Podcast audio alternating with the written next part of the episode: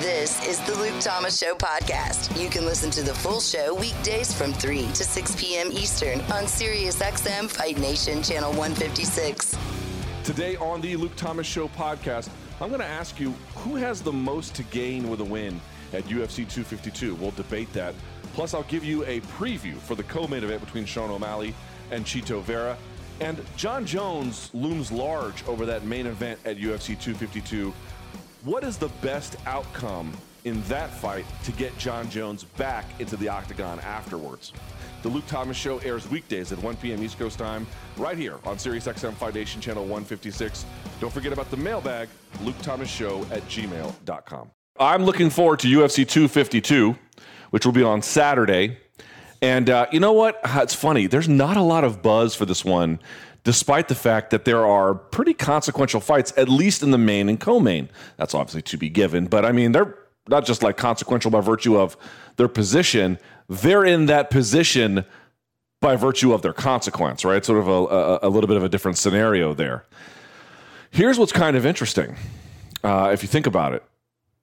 Everyone who wins in the UFC always has something to gain, right? I mean, sort of straightforward. But when you start to think about who has the most to gain, who is it? The three top candidates would be, well, the four really, would be Cormier, Stipe, O'Malley.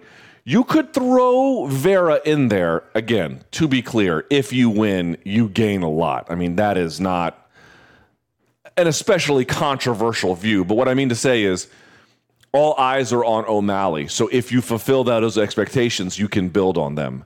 They're not necessarily on Vera, which I'm not saying is right or wrong. I'm just sort of pointing out where the buzz is. So you would be kind of taking people by surprise, which is to say you'll gain, but not as much as O'Malley would if he won. The other interesting part about it all is the is the one related to uh, the main event and who has more to gain because we've been framing the conversation a little bit differently every part of the conversation that we have had has been a function of um, well they're both uh, attempting to get the same thing. Right? They both want the title. One guy has it but you know they're, they're after one belt. Or uh, more than that they're after the title for let's say best ufc heavyweight or if you really believe this best mma heavyweight. But they're but they're looking for the same objective standard. Now, granted, Stipe is coming to this one from a win. DC's coming to it from a loss against the other guy. So, you know, the belt is not exactly the same objective standard, but, you know, they're not chasing wildly different things here. One guy is not, you know, trying to, uh, you know, win by uh, getting out of the hole, and that's all he cares about. And the other one is trying to extend some kind of win streak or how many times they can avoid the takedown, or you know, a lot of this is just really overlapping. So let's start the show there if we can. 877 Fight 93, 877 344 4893. Who has the most to gain with a win at UFC 252? Is it Daniel Cormier? Is it Marlon Vera? Is it Stipe Miocic? Is it Sean O'Malley? I would entertain another like um, selection if you could really make a strong case for it. Right? For example, JDS has been he's on a two fight losing streak, so maybe you feel like winning would be helpful to even having a career at age 36. Okay, you know, I would say that's really important, but that's not as high level an opportunity for you know i mean we're talking like mount rushmore stuff with a win in the main event. You know that's more important than just yes keeping employment is a condition for that but it's not as lofty a goal. You know getting into college is impressive but magna cum laude is that's that's that's where the winners are right? So 877 fight 93 877 344 4893 who has the most to gain with a win at UFC 252? And I know what your thought is. Well, there's a belt on the line in the main event, so doesn't that exclude Sean O'Malley? I would be a little bit cautious about that. I don't think it's crazy to think that. And if you want to say objectively there's more, that's fine. It's okay. But I think folks are not. You, you need to be very careful about discounting what Sean O'Malley is up against. Ladies and gentlemen, I think for me, and I'm not telling you you have to feel this way, I'm just telling you how I feel. One of the most, if not the most exciting times in a fighter's career is when they are on the come up. And every time they go out there and win, they are shocking you with how good they are and forcing you to reimagine what is possible wow, man, can they beat, can they really beat X? And then they do it. Can they really beat Y? And then they do it impressively. Can they really beat Z? And then they go out there and beat the brakes off of them. And then you begin to realize, wait a second, wait a second. We got somebody special on our hands here. Now, I don't know if that is going to happen with Sean O'Malley. But if he keeps beating opponents like he has been, especially one as credible as Chito Vera, who I have a high amount of respect for, who I think, by the way, is absolutely a live dog. But if he does that, ladies and gentlemen, he is going to be on a rocket ship. I am telling you, he is going to be on a rocket ship. I always have somebody in mind whenever casual fans ask me, who is the hot new person I should pay attention to? Who's the fighter everyone is talking about? And, and they don't mean Conor McGregor, who they know. They don't mean, you know, she's no longer competing, but they no longer mean Ronda Rousey, who they know. They mean who is somebody that the insiders know that the outsiders should be aware of. I'll give you a perfect example. Following UFC 200, I flew home that Sunday from Las Vegas to Washington, D.C that was a consequential weekend, right? UFC 200, Jon Jones had his issues, and the UFC was sold. Remember that? We, we knew all of that before Monday morning. I went and did local radio, 1067 The Fan here, on that Monday. And I remember them asking me, and this was UFC 200, this was like four years ago, who is somebody we should pay attention to that maybe we don't know about, that we haven't heard from? and I told him Khabib Nurmagomedov. Now, I'm not telling you Sean O'Malley will be in the same place if he beats Vera that Nurmagomedov was at that time, but that's who I would reserve the conversation for. Who am I going to bookmark as the reference point for someone to look out for when casual fans want to know, show me who's the hot new thing? Show me where show me where all the energy is. Now, I'm not saying by virtue of him taking that place in my vocabulary and in my language, he deserves to be taken, you know, uh, in, in yours in the same kind of way. I'm just pointing out, do not underestimate how big a deal it could be if Sean O'Malley goes in there and does Sean O'Malley things to Chito Vera. It won't be the kind of lift that Nurmagomedov got beating Conor. No, it's not. It's not that. And no, it won't put him on the Mount Rushmore. So, in many ways, I understand that the consequence of the main event is bigger. But in terms of who can meaningfully add to their celebrity with a win on Saturday, Sean O'Malley has more opportunity here than anyone else on the card. What Cormier and Stipe are looking after are things like fight legacy and you know uh, status for insiders and uh, you know these sort of objective measurements of accomplishment in sport. I'm not talking about that right now. Sean's not at that stage in his career, and if he loses to Vera, he won't get there. But if he wins, ladies and gentlemen, no one can take a bigger step forward as a function of their celebrity than Sean O'Malley. Uh, that is not debatable everyone. This is Lisa Ann, and I'm here to tell you about my new podcast, The Lisa Ann Experience. This is my chance to share with you my experiences, past and present, including how I went from living in the fantasy world of adult films to talking fantasy sports on SiriusXM. Each week, I'll introduce you to some of the people I've met on my journey and invite friends on to help me read through the endless ridiculousness that lands in my inbox. New episodes are available every Wednesday on the SiriusXM app and Apple Podcasts. Previously, I had wondered if Alexander Gustafson returning from retirement and moving up from light heavyweight to heavyweight, I thought, well, you know what? If he does well, that might that might bring Jon back. Because I'm thinking to myself, all right, so DC goes up there, wins a title for crying out loud. That's his number one rival. Gustafson, another long-time rival, at least for well, for a moment in time anyway, he was a big time rival. If he went up there and did well, it's not like Jon doesn't think he can do well. But you know, there's something to be said for just watching people who you've passed by begin to rack up accolades that you think you are entitled to. You know? Nothing breeds innovation quite like competition, huh? So I thought if he goes up there and does well, that might that that you know it could it could move the needle a little bit. But then he goes up there and he gets wiped, and I was like, well, guess that's not it. But we st- we can't stop thinking about Jon in terms of his future. And why would you want to? He's the best light heavyweight ever, arguably the best fighter ever, certainly in that conversation as well.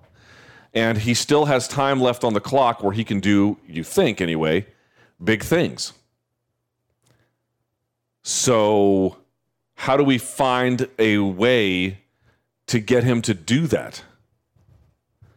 Saturday has to loom large in that consideration. It has to be a key ingredient in that. If anything is, Saturday must be. Now, I know that Jon's objection is money. And not just uh, money, but sort of the principle of the matter as well.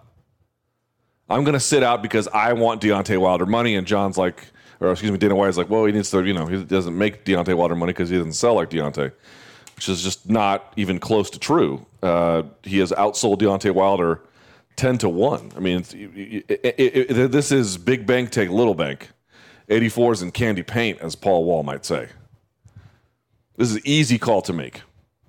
But the issue is is money as a function of not just the total aggregate dollar value, but what what what more money would say about him. I mean, listen to what Corey Anderson is saying.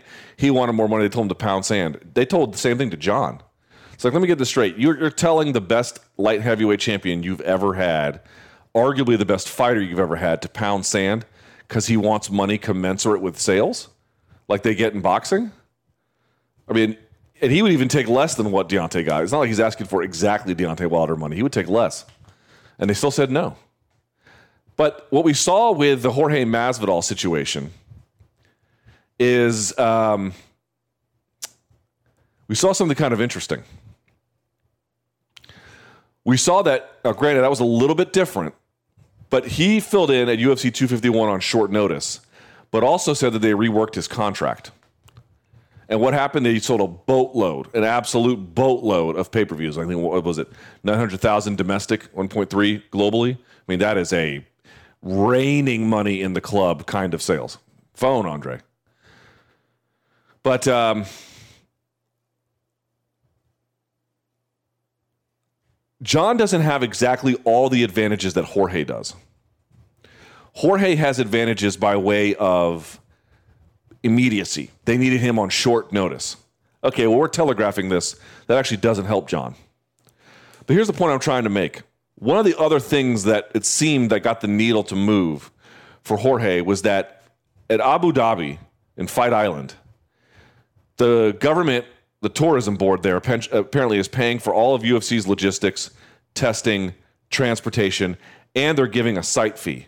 My hunch is that they are giving a site fee not so they can get the leftovers of the fight cards. They want the premium ones.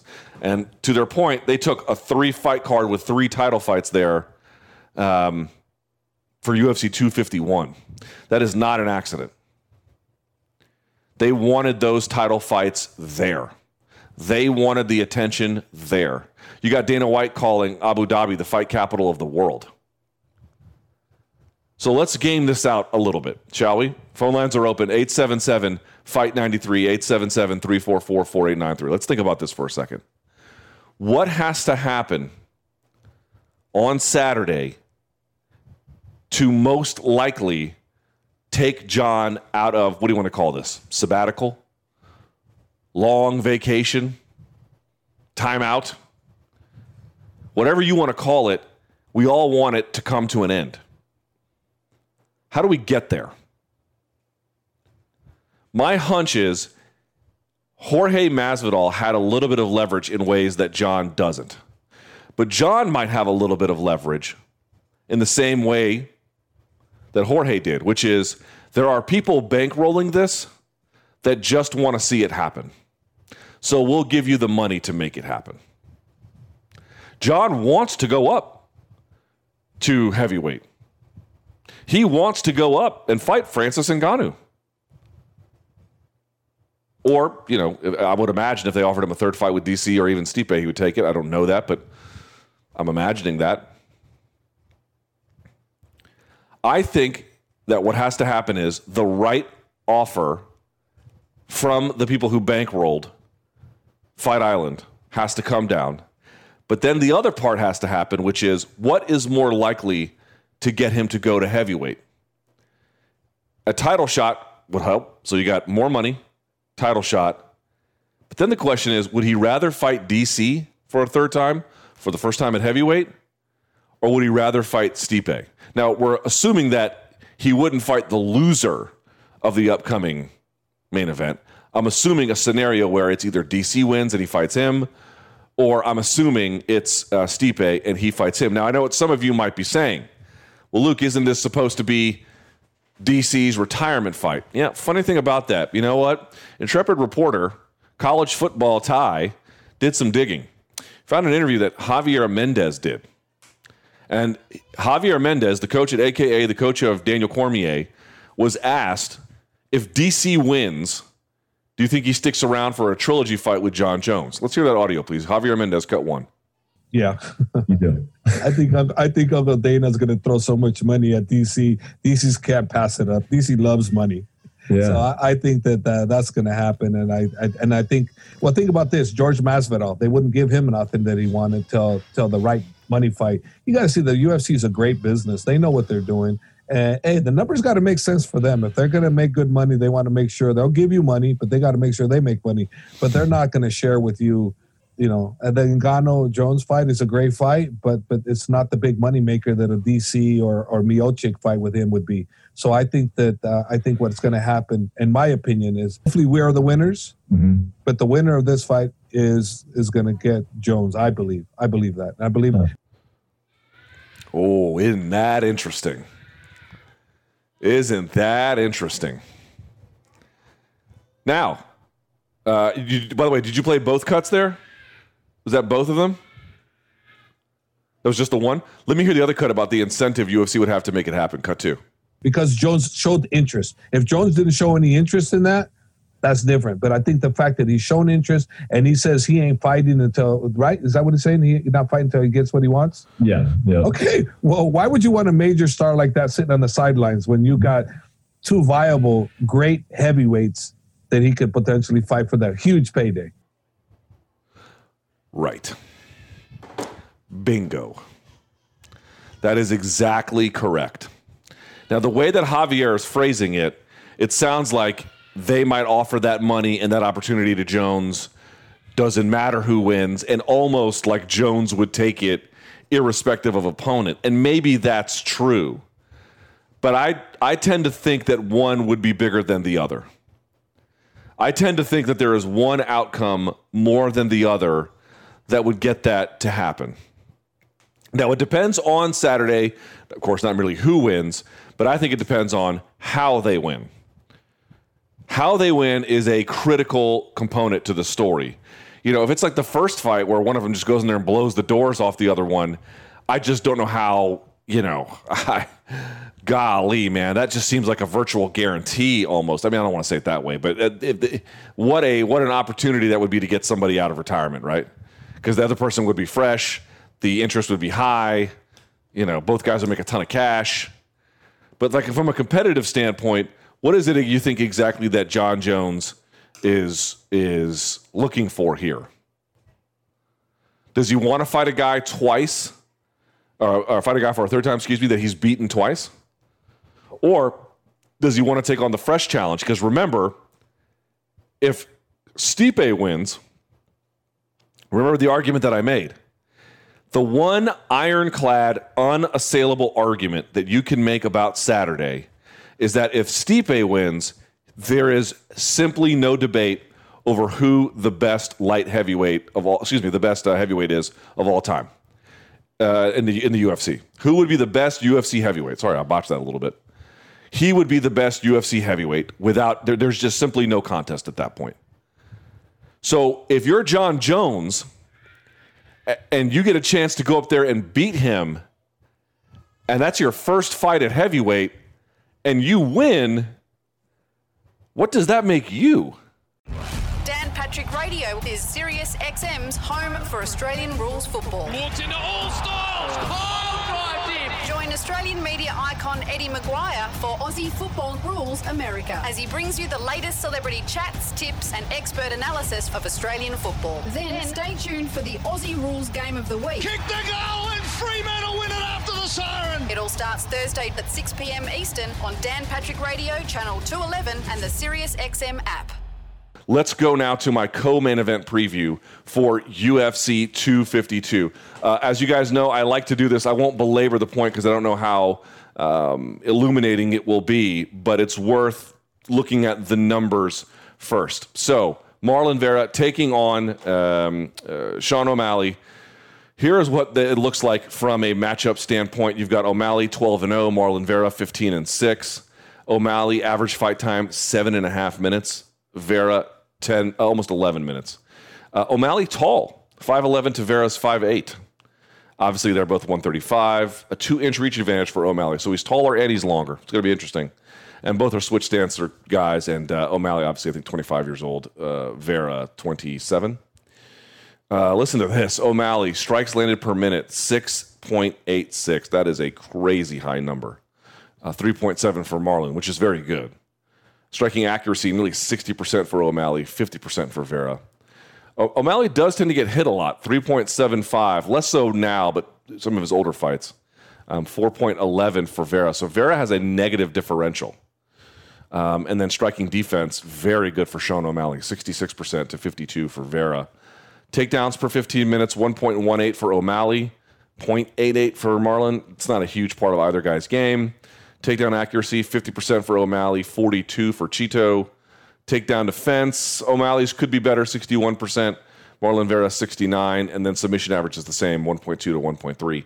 Your last four fights in the UFC, because that's all O'Malley has had a win over Wineland, a win over Quinones, a win over Andre Soukhamthath, and a win over Terrion Ware.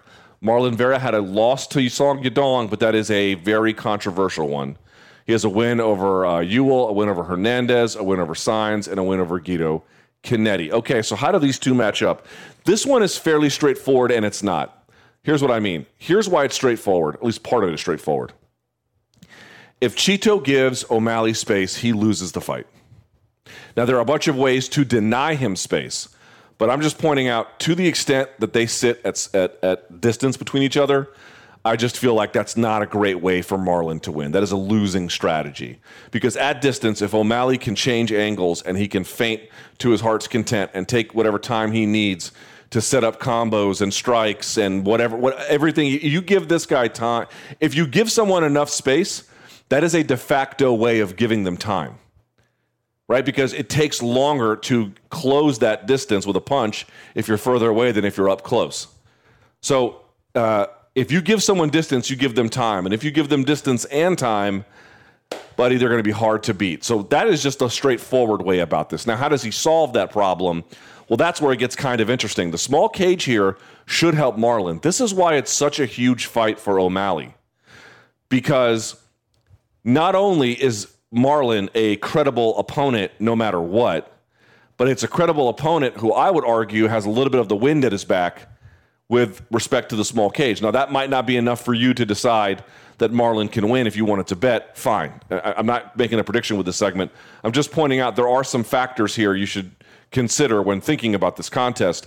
The relative small size of the cage is absolutely one of them. And in trying to solve that problem, there's a couple things he might try to do. He's got decent wrestling. He might try to go for that, at least as a function of pushing O'Malley into the fence. If you can shoot on someone's legs, they can stuff the takedown, but you can just use that to establish contact. Use the contact to drive them to the fence, and then use that for what's called, you know, brawl and maul, or excuse me, what's it called? It's called wall and maul, right? You're pressing them up against the cage wall and then using that to batter them there.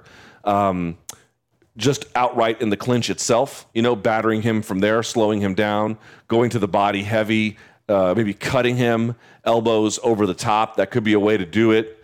Um, pressuring him backwards generally. He can strike moving backwards, but again, Eddie Wineland gave this dude a million, you know, uh, feet to just do his work, and he got, you know, he got his lights turned out for it. You can't do that. So to me, it's got to be about smart pressure forward. It's got to be about level changing. It's got to be about feinting. It's about finding a way to the body lock or to the legs. It's about pressing into the fence. It's working from the clinch. Um, it's working from on top. I would not pull guard if I was him. Uh, that kind of a thing. It can be done, but you have to make it ugly and up close and dirty boxing and all the things that sort of the refined, slick, shoulder roll, you know, footwork angle kind of style that Mal- O'Malley has. You got to put the pieces in place that take all of that away.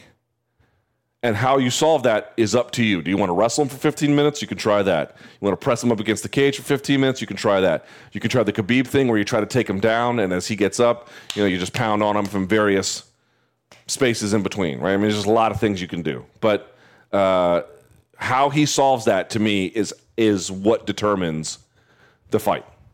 And if he doesn't have a good answer for it, uh, O'Malley's going to tear him up on the feet. And it's not that I think Marlon's a bad striker. Dude, Marlon, here's the part about it that makes it also kind of interesting. Marlon has a good chin. Marlon took all of Lineker's punches and then some.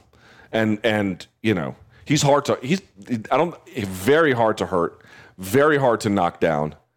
I'm telling you guys, Marlon Vera is a credible, credible opponent. Legit threat. Only 27 years old himself. Why is that relevant? Not just because he's young and in shape guys at that age get better in dramatic ways fight over fight. When you're 37, you kind of are who you are. When you're 27, it's a new surprise every time. So, space, distance, time. That is what this fight comes down to. If O'Malley can keep it, his fight to lose. If if uh, if Vera can find a way to get rid of it, it's his best chance to win. Thanks for listening. Catch the Luke Thomas Show live and in its entirety weekdays from 3 to 6 p.m. Eastern on Sirius XM Fight Nation Channel 156. On Twitter, follow at L Thomas News and the channel at MMA on Sirius XM.